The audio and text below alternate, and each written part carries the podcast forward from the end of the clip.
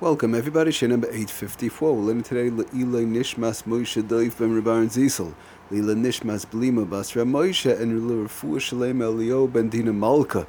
Shtakahaver Refuah Shalem Shar Chayla Yisrael.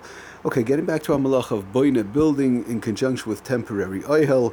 So we're pretty much almost coming towards the end of temporary ohel in general and Boneh in general.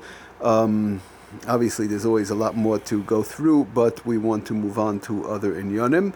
Um, just another quick thing I want to mention: the Mishnah Berurah brings down. It doesn't come up too often. We didn't go through it uh, really, but just it's important to know that sometimes it does happen and that is if somebody has a box, for example, if, if it, there's four mechitzas, just, just to give an example, there's you have four mechitzas, four sides of something. Let's say like a box. A box is a good example. That's what the Mishnah Berurah brings down. Um, one has to be careful when they're moving it from one area to another. Let's say they have a crate, for example, a milk crate. Just uh, let's give an example, or a hard box with four parts, uh, four uh, um, four mechitzas, and they move from one place to another. And now it's open up on top, right? It's it's four all four sides and it's open on top. Um, the like, for example, the milk crate. Now they're going to take a board, a board in the case whereby the board is not muksa. We're not going to get in, into the details, and they're going to put the board up on top of the grate, uh, the board up on top of the box of the milk crate or whatever it is whereby it's a, again it's an open box. Why I say a milk crate because that's a hard type of box. A regular cardboard box which just break obviously, but they'll put a board. Let's say in a case whereby it's not mooks on top of a milk crate. Now they're going to use it as a, either a stepping stool or a bench to sit on or so on. So such a case brings down the Mishnah Berurah b'shem the Taz. Um, and others, Prima Gadim explaining it, but Lamaisa that that would be taka asa to do als ohel, uh, als temporary ohel, because of the fact he says Valkane um, um, one is going to ask, what do you mean? If I take a milk crate and I put a board up on top of the milk crate, um, or I, any type of covering, and I sit on it, or I use it as a stepping stool, so I don't need the space. In, I don't need the space underneath. What's the problem? But he explains, since you have four mechitzais, you have four mechitzais, and you have a now you're covering it up on top. You're mamish making it into valkain af she'ein kavanase lishtamish ba'avir, even though you you're not using the inside. Nechshav hu ka'oimid lishtamish. It's like it's like it's said. It's made to be used inside. It's mamish closed, an all enclosed uh, space. Tashmis. It, it, it's fit for any type of um, item. To you could put it things inside. You could protect things inside. It's closed on all sides and so on. Okay. So the bottom line is that's what it's all about. I just want to go through a few quick cases like that, how to work with it. But there is a way to work with it in case somebody would need for whatever reason. They have a box. Let's say again, just an example of something with four different sides. They put it down, move it from one place to another. And now they cover it up on top. Now we're not talking about like a toy chest, what we've been talking about, whereby there's hinges and you open the top, close it, open, close. That's not that. Of course, is all mutter. We're talking about where it's a box and you put a separate board. Again, in a case whereby it's not mutter, or uh, in a case case whereby it's not muksa, or you put some sort of a covering and you sit up on top, or you use it as a stepping stool. So that one has to be careful. Um, just to go through some various different cases, how it would be okay taka to use it if, in case one would need to use this milk crate or this box um, and put a board up on top of it. So just to read from, uh, try and go through the Sefer Shabbos home. He explains very nicely and a little bit the Sefer Shabbos uh, Lamites uh, Malachas um, they both explain. It's a little bit of a harder concept to understand, but just he says like this: "There's a Sefer Shabbos home on page 432. A roof whose underneath space is not generally used for any purpose is prohibited. It, it's usually it's allowed, right? If you don't need the space underneath, we all know it's allowed. That's what we've been learning. But um, it is prohibited. It would be usher in a case only if it rests above four walls. In other words, if you don't need the space underneath." But that usually it's okay. But if it rests, if that the covering that you're putting, let's say this plank, the board, whatever, whereby it's not muksa, it rests above four walls that were erected on Shabbos. In other words, the four walls were put up on Shabbos. In the case of a milk crate, when we say put up on Shabbos, we don't mean that you're building four walls. Mean, we mean basically that you're moving the crate from one place to another, thereby making it now a new. You're making the walls sort of like a new because of, because of the fact that you move from one place to another. So that's what he says. A roof underneath space is not generally used for any purpose is usher only if it rests above four walls that were erected on Shabbos. In other words, if it was from before Shabbos, also not a problem. But when you moved it over to another place, it's as though you did it on Shabbos. If it has less than four, four if it has less than four walls, it does not violate the prohibition of a temporary oihel. Okay.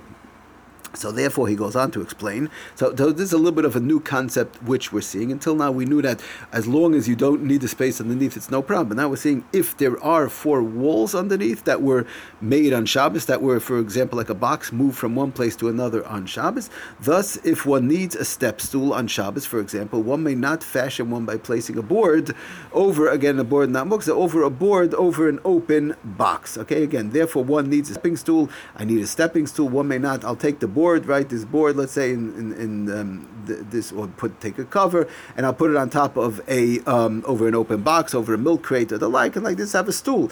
You can't do that if you moved because of the fact that you're moving the stepping stool, and now you're covering it up by bringing the box from one place. That's what we said. By bringing the bro- the box from one place uh, from another place, from one place to another, it is considered to have erected the walls on Shabbos. Okay, that's the. It's not again um, the making the box, but what by moving the box from one place to another, it is considered to have erected the walls on Shabbos. Although we have no use for the space beneath the board, this act violates the prohibition of ohel since the board rests on top of the four walls. And we said the reason is in the Mishnah Berurah, the Mishnah Berurah is Vahadir explained because of the fact that it makes it extremely useful.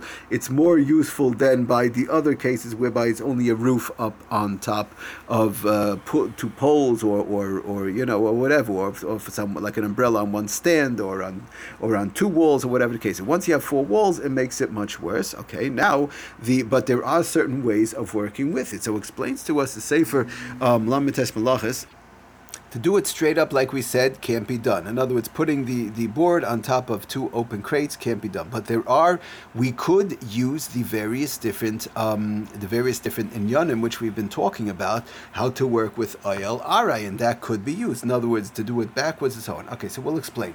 First, the person he says a person must hold a plank in the air over the spot where the makeshift bench is to be placed. In other words, a person, let's say, has this plank of board uh, or the covering, or whatever the case is, where they're holding it up. And again, in the case whereby it's not muksa, I keep on stressing because boards many times are muksa on Shabbos. But in any case, you put you hold it up. But now we're trying to work on the ohel are pot. Um, the first the person holds it up in the air. In other words, the roof they hold up in the air. Next, the person bring somebody else brings the crates, or the same person somehow brings the crates and positions them. Let's say they're milk crates, which makes it understandable. Next, they position the crates and position they position the crates directly under the suspended plank. The plank is then lowered upon the two open crates. So again, you're doing it with a shinai. First, the person holds the roof up, and they move the two um, walls underneath. You move the two crates underneath. If they want to make a bench, for example, they want to make. We're not making a bench, but you just want to put two board a board on top of two crates. So I could sit on it. That's all. So, but but I you're doing it on again. You move two crates, two milk crates over, and now you're covering them. You have a problem because it's four walls, right? You have let's say sometimes a person take a big board and put it on two milk crates, and you have a bench. But you can't do that on Shabbos if you're doing it whereby it's facing upwards.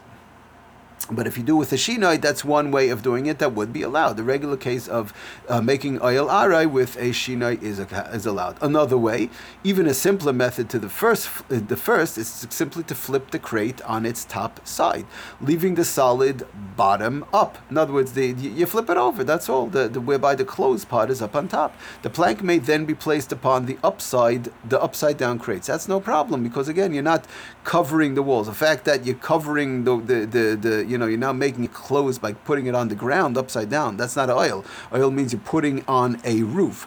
Uh, when you when you flip a box upside down, even though it's open and now it's closed, but because the ground is making it closed because it's upside down, that's not ohel. That's not a that's not making a um, temporary roof. But if you do that, that's fine. Now you could put the board or the cover on top of the closed part of the crate because uh, closed part of the milk crate because the milk crate is flipped upside down. So that's what he says. Another and even simply, simpler method is to flip the crate on its top side, leaving the solid bottom up. The plank may then be placed upon the upside down crate, right? That's all. Th- these are various different ways how to work to get around it in conjunction with what we've been learning. It's a very good chazara, even though we're learning a new thing which might not apply too much. Most people are not putting most people are putting boards on milk crates, maybe possibly in the country, uh, you know, outside if uh, people whatever, or there may be a stool, something like that. If they they go away for vacation, whatever. But usually in a regular house, these things don't come up too much. But it's important to get a review um, all the various different play, uh, um, ways we could work with it. One one more thing, he does say one can eliminate the entire problem at its very inception by simply placing sh- uh, by by simply making sure to leave the crate partially uncovered.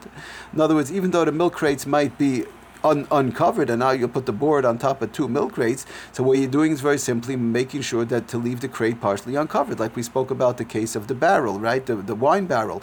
If you cover it, or, or, or in the kli or the pot and those in yon, if you don't cover it all the way, then it's not considered a complete ohel. One can eliminate the entire problem at its very inception by simply making sure to leave the crate partially uncovered. If the plank does not cover the opening of the crates completely, then no canopy, no canopy, no um, ohel arai will be formed because it's not completely covering the grade, not completely covering the uh, milk crates, and that's what we said. Another way of um, uh, you know, uh, uh, uh, getting around the oilari. If when you cover something, you don't cover it all the way. You leave it partially open, like the case of the we spoke about the uh, the the, the, utensils, the containers, the large pots, and those in yonim. You leave you cover it, let's say eighty five percent of the way, whatever. So this is just another quick way how to get around it. And again, real quickly, you do it with either with a shinoi. Number one, number two, you flip the crate or the box upside down, and number three, or to leave it just partially open. Okay, this is just a very um, good chazara into the various different inyanim we've been learning. Thank you for listening. Atzlach and bracha, kol tov.